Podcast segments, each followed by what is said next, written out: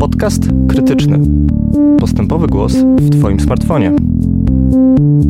Witamy w podcaście krytycznym. Rozmawiamy tuż przed ciszą wyborczą, przed wyborami do Parlamentu Europejskiego. Rozmawiają Kinga Dunin i Michał Sutowski. Ja chciałam spytać na początek Michała, który wie wszystko. Kto wygra wybory do Europarlamentu? Ja myślę, że wygra koalicja europejska niewielką przewagą. A ja mówię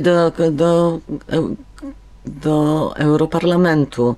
To jest taki parlament, który rządzi, nie rządzi w Unii Europejskiej. No, nie przesadzajmy z tymi rządami. Teraz, nie przesadzajmy z tymi rządami, właśnie może nie ma żadnego znaczenia, więc właśnie wtedy nie ma znaczenia, kto wygra te wybory, ale chciałam spytać, kto wygra wybory do Europarlamentu w Europie. Okej, no zgodnie z przewidywaniami i wszelkimi sondażami wygrają je z całkiem sporą przewagą ludowcy, czyli partie skupione w Europejskiej Partii Ludowej, czyli tak naprawdę chadeckiej. W Polsce zawsze to była Platforma Obywatelska i PSL, przy czym, i to jest rzeczywiście istotna sprawa, uzyskają prawdopodobnie o kilkadziesiąt, pewnie o 40 kilka głosów czy miejsc niż dotychczas.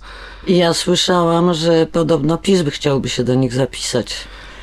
Chciałby, ale tutaj do tanga trzeba wyjątkowo dwojga i o ile, czy biorąc pod uwagę, że Europejska Partia Ludowa po wielu latach wreszcie zdecydowała się zawiesić członkostwo Fideszu Viktora Orbána ze względu na rozmaite niecne praktyki stosowane w kraju, mimo wieloletniej obrony ze strony różnych przyjaciół chadeckich, przede wszystkim tych z Niemiec, ale także ze strony Platformy Obywatelskiej.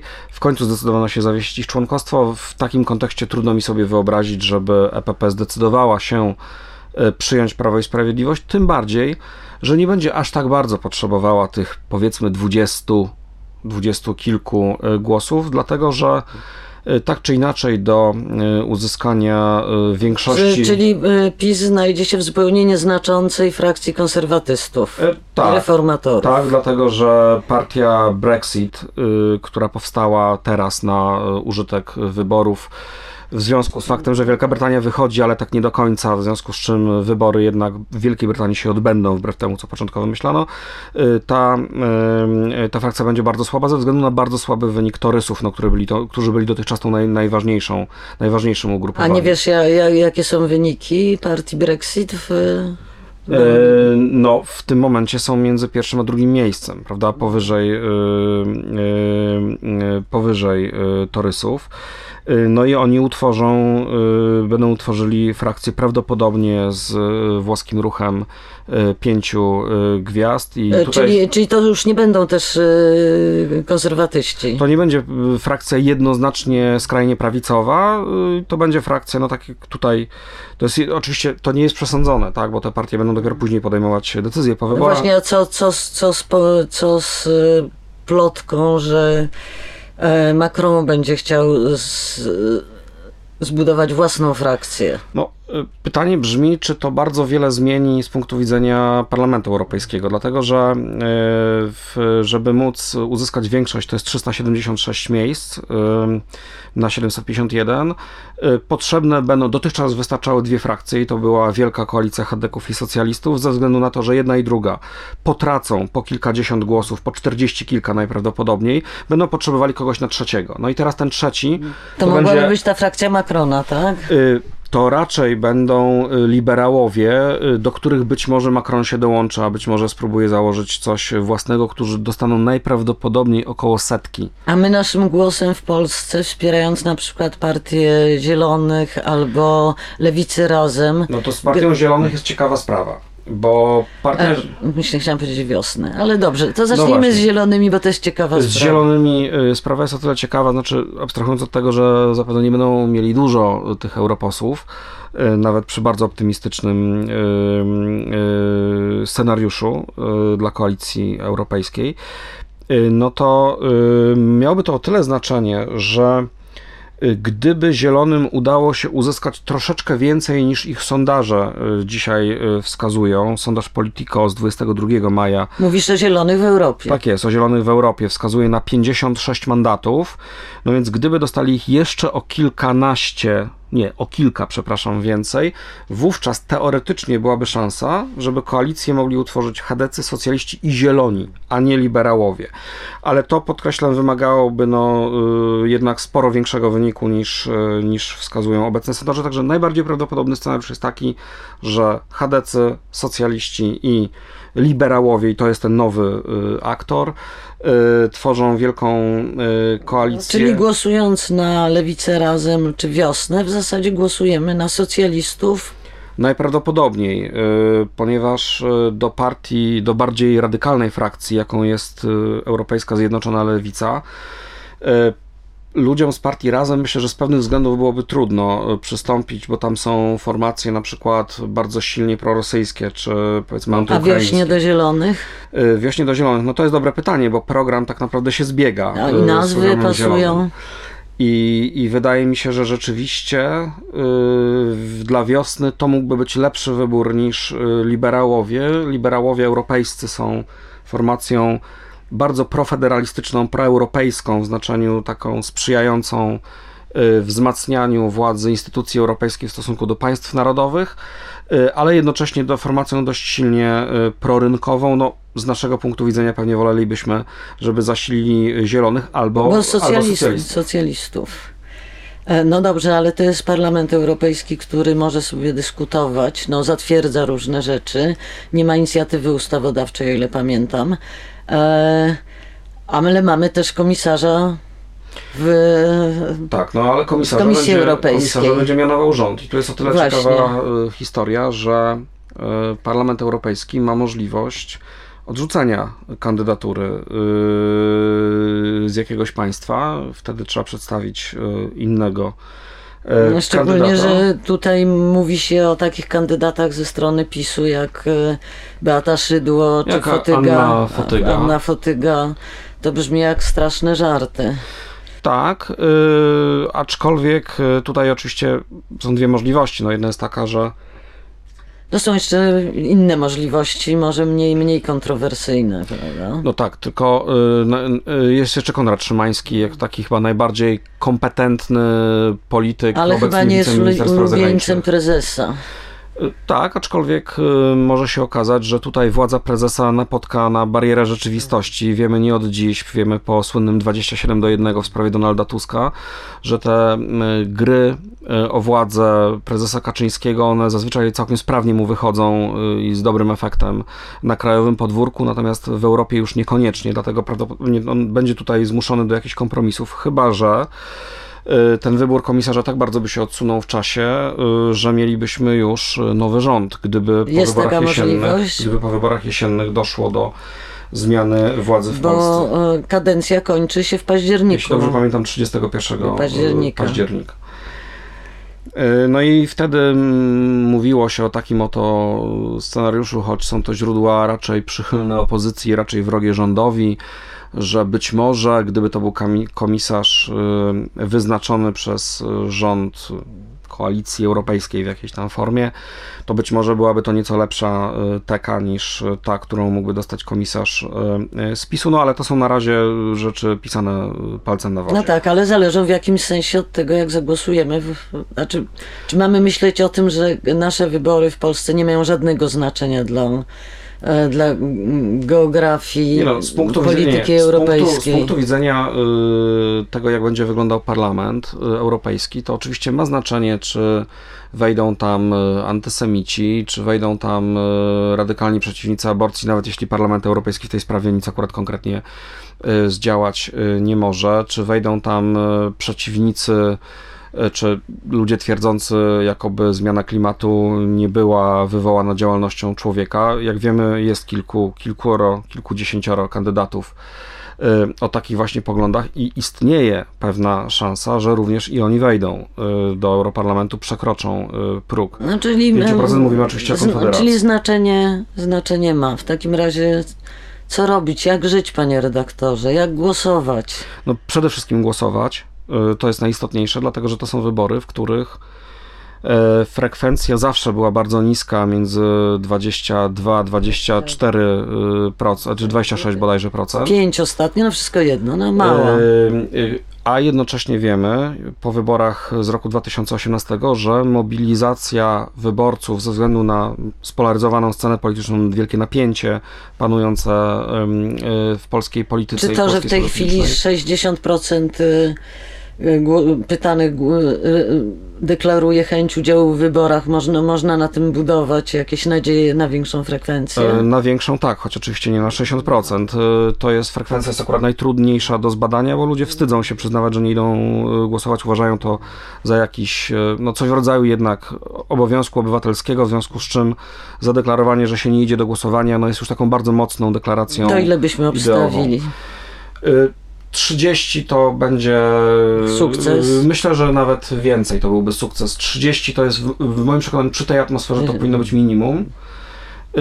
Ale co jest najciekawsze i to jest największy eksperyment i to jest coś, co jest kompletnie nie do przewidzenia, to jest to, na ile asymetryczna będzie ta frekwencja, bo wiemy po wyborach czyli kto komu uda się bardziej zmobilizować swój elektorat. Tak, bo pamiętamy, że w wyborach samorządowych bardzo zmobilizował się, cały elektorat polski się bardzo zmobilizował, ale szczególnie mocno elektorat wielkomiejski. Teoretycznie wybory do Europarlamentu powinny taką tendencję potwierdzić, to znaczy zawsze było tak, ale że przy obecnej polaryzacji, tym jak bardzo rozkręcona jest wojna plemienno-partyjna, no może być tak, że to nie będzie tak, że to będą tylko wielkie miasta. Oczywiście, może się okazać, że również druga strona zdoła, czy zdołała zmobilizować wyborców.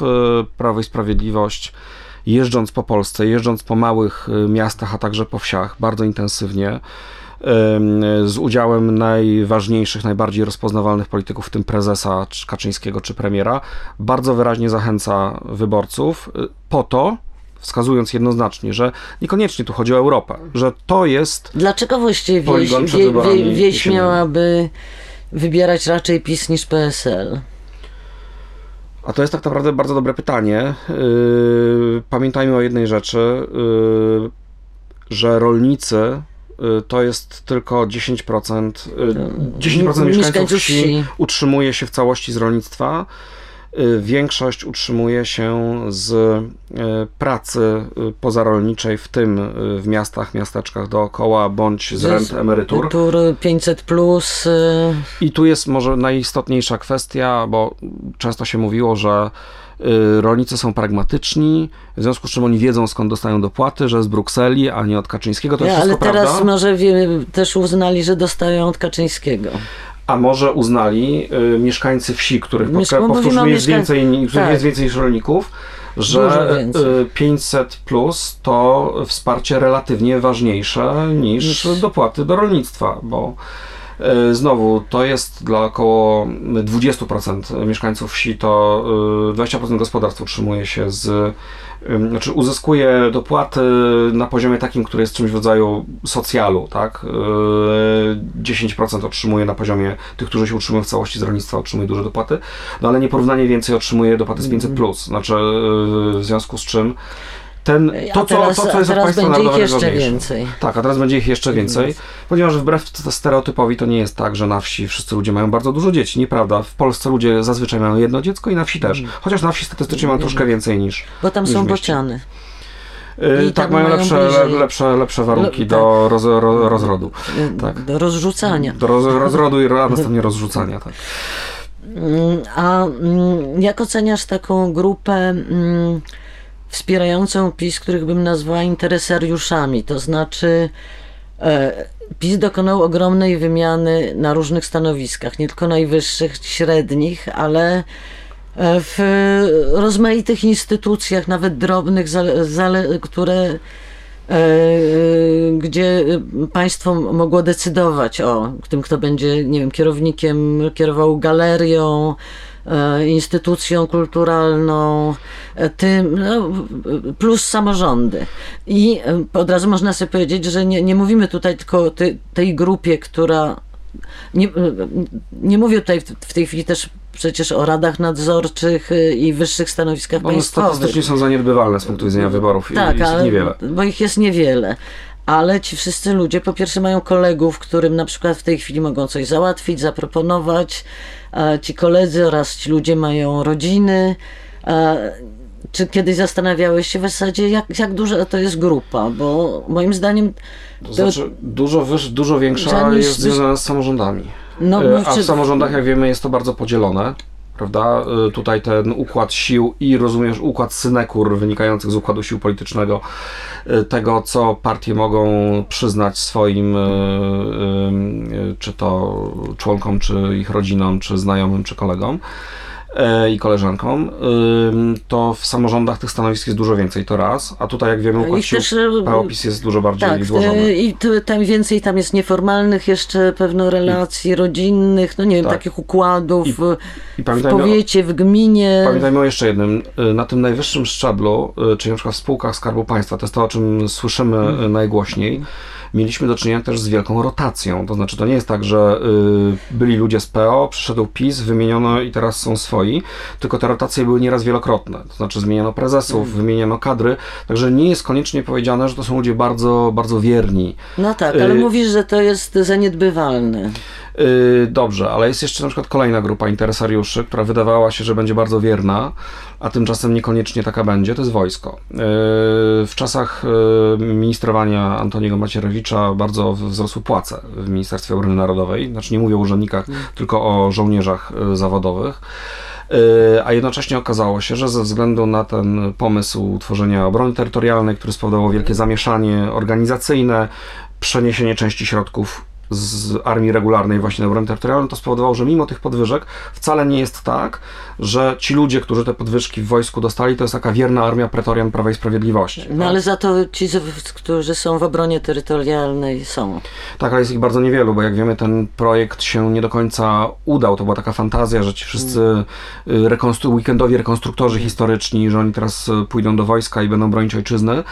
Okazuje się, że kiedy trzeba spędzić raz na jakiś czas kilka tygodni na poligonie, a potem regularnie na przykład całe weekendy, to już nie jest taka fajna zabawa i tych chętnych nie było aż tak wielu, jak się najpierw minister Macierewicz, a potem jego następca Mariusz Błaszczak spodziewali. No, także my nie jesteśmy w stanie chyba ocenić, jak wielka to jest grupa, ale ona istnieje.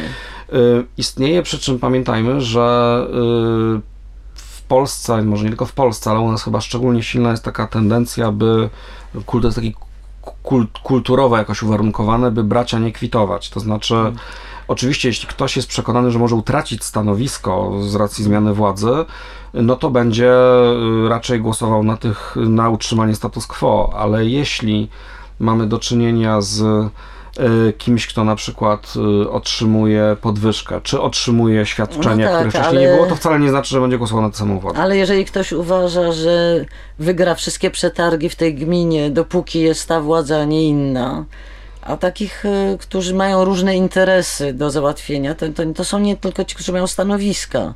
To są powiązania między lokalnym biznesem, a władzą. Tak, tylko pamiętajmy znowu, na poziomie lokalnym to jest wszystko dużo bardziej skomplikowane ze względu na szczeble samorządowe, prawda? Gdzie te układy sił są bardzo różne i ta dominacja PiS-u już wcale nie jest taka oczywista. Czy jesteś optymistą? Ja jestem względnym optymistą przede wszystkim ze względu na dużo niezręczności, które Prawo i Sprawiedliwość wykazało w ostatnich tygodniach kampanii, ze względu na aferę związaną z, jakby to powiedzieć, w wątpliwych okolicznościach uzyskanym majątkiem pana premiera Morawieckiego. Oczywiście to nie jest tak, że przez jakąś aferę może upaść rząd, ale trochę na zasadzie ziarnka do ziarnka. Czasami przez dużo mniejsze afery rządy upadały. Więc... Ale wydaje się, że elektorat PiS na afery jest bardzo odporny, bo czy to jest pierwsza afera? Srebrna chyba w ogóle nie ruszyła. Tak, ale afera Srebrnej była w moim przekonaniu zbyt skomplikowana. To znaczy ja miałbym problem z wyjaśnieniem w dwóch zdaniach, na czym polega ten przekręt, czy rzekomy przekręt. No tak, a tutaj o co chodzi? No, pan kupił działkę, na której nic nie było. Która uzyskała 100% wzrost wartości. Teoretycznie może osiągnąć, jeżeli ktoś będzie chciał ją kupić. Drogi na razie nie ma. Na początku kupił ją za 1/4 wartości. To już samo w sobie było, przepraszam, 1/6 wartości. To już samo w sobie było kłopotliwe. Za sprawą kontaktów z Kościołem. Kontakty z Kościołem w ostatnich tygodniach to niekoniecznie szkodzą, jest, tak? To niekoniecznie musi być bardzo dobry kontekst. No i jeszcze dochodzi jednak... Tego typu zaradność po prostu nie przynosi chwały zaradnemu? Myślę, że to nie jest zaradność na tym poziomie. To znaczy, to są jednak sumy dla przeciętnego obywatela dość abstrakcyjne. Tam mówimy o setkach tysięcy, milionach, a potem o kilkudziesięciu milionach złotych. Trudno się przeciętnemu obywatelowi z kimś, kto takimi kwotami operuje, utożsamić. Nie przypadkiem minister, a później premier Morawiecki, no nie był tym ulubionym politykiem, nawet dla wyborców. Kiedyś spotkałam się z kimś, kto mówił, że należy głosować na tych, którzy już ukradli, a nie na nowych, którzy jeszcze nie ukradli. Wydaje mi się mimo wszystko, że to jednak ta afera premierowi nie pomoże. Ale na razie w sondażach ciągle PiS jest na pierwszym miejscu. To może byłaby dobra puenta naszej rozmowy. Jeśli chodzi o sondaże, to mieliśmy do czynienia w ostatnich tygodniach rzeczywiście z festiwalem zupełnie absurdalnych publikacji, sondaży wskazujących na kompletnie przeciwstawne wyniki. To znaczy mieliśmy w odstępie 1 bądź 2 dni publikowane sondaże, w których przewaga jednej partii nad drugą wynosiła kilkanaście procent, tylko w przeciwną stronę. To może o tyle dobrze, że po prostu ludzie przestaną się inspirować sondażami. Miejmy nadzieję, to znaczy myślę, że odruch podstawowy będzie taki, że oni wszyscy kłamią. To nie do końca prawda, bo wiemy, że te różnice w sondażach... Przynajmniej, że nie wiadomo. Znaczy, były takie sytuacje, kiedy czyjaś przewaga sondażowa mogła też wesprzeć go w Tak, wydaje się, że ludzie są powinni być coraz bardziej sceptyczni wobec sondaży, także z bardzo konkretnego i obiektywnego powodu, już niezależnego od woli badających. No, to są wybory, w których frekwencja, powiedzieliśmy o tym na początku, wyniesie między 20 kilka a 30 kilka procent. Tymczasem sondaże w większości są oparte na założeniu, że to będzie około 60% uczestników. Tak? I teraz my nie jesteśmy w stanie powiedzieć, czy wyborcy wszystkich partii są w porównywalny sposób zmobilizowani, prawda? A jeśli są zmobilizowani w różny sposób, no to bardzo trudno jest wyliczyć, ilu z tych deklarujących naprawdę pójdzie głosować. Czyli nie wiadomo i trzeba po prostu podjąć decyzję.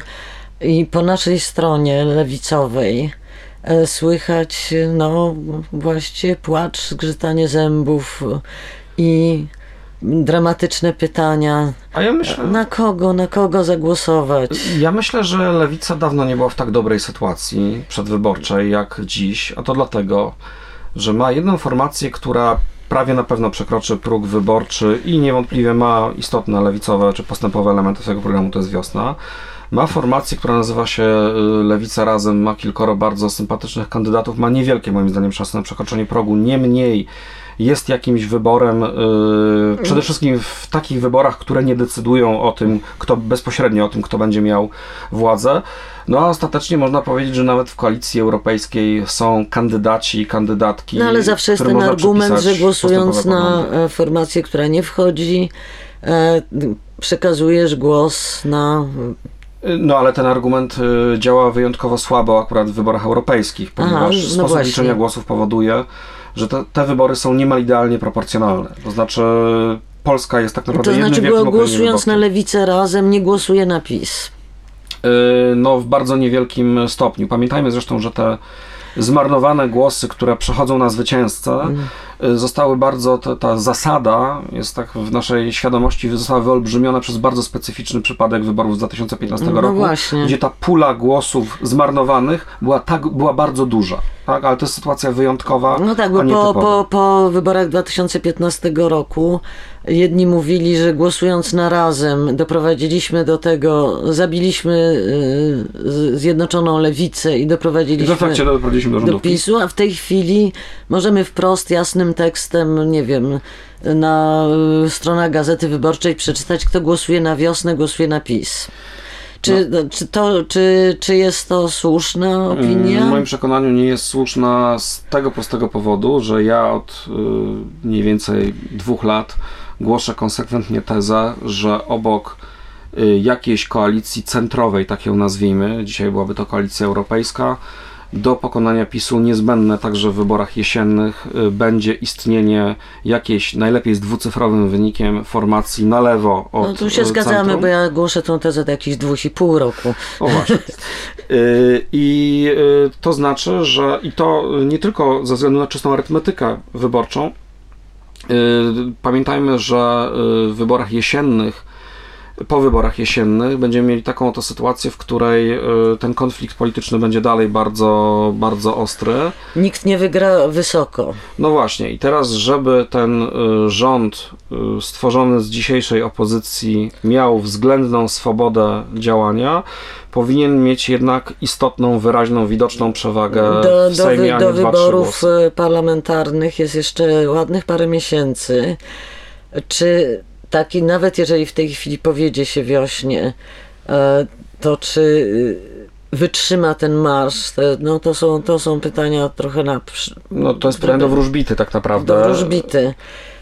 A w tej chwili tacy uczciwi, przyzwoici wyborcy myślą sobie, no to trzeba zagłosować na kogoś, kto jest do mnie najpodobniejszy, kto ma takie poglądy jak ja.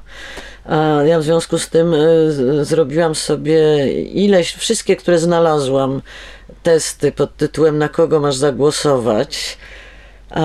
No nie wiem, mnie wyszło, że albo na Lewicę Razem, albo na Wiosnę. Właściwie raz tak, w jednym teście wyszło mi, nie ma kandydata, na którego mogłabyś zagłosować.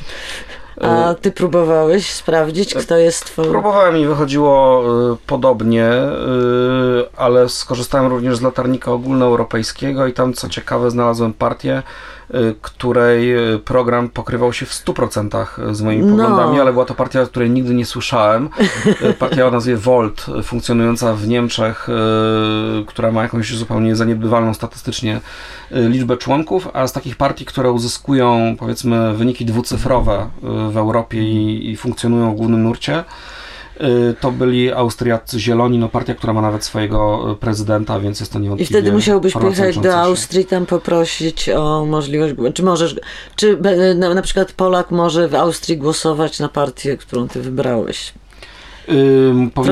Powinien być rezydentem, natomiast jeśli ktoś chciałby wyjeżdżać, to ja ze swojej strony mogę. Ja nie wyjeżdżam z Warszawy, ale mogę powiedzieć, że gdybym wyjeżdżał, to postąpiłbym tak jak, to jest oficjalna wypowiedź, więc mogę się na nią powołać, tak jak nasz kolega Adam Ostolski, który zapowiedział, że w dniu wyborów wyjeżdża do Krakowa, gdzie odda swój głos na naszego kolegę redakcyjnego Macieja Gdule. To bardzo ładne zakończenie. Dzięki i wzywamy, apelujemy do wyjazdu do Krakowa. Względnie o wyjazd do Krakowa, jeśli ktoś ma taką możliwość, i do usłyszenia w kolejnym podcaście.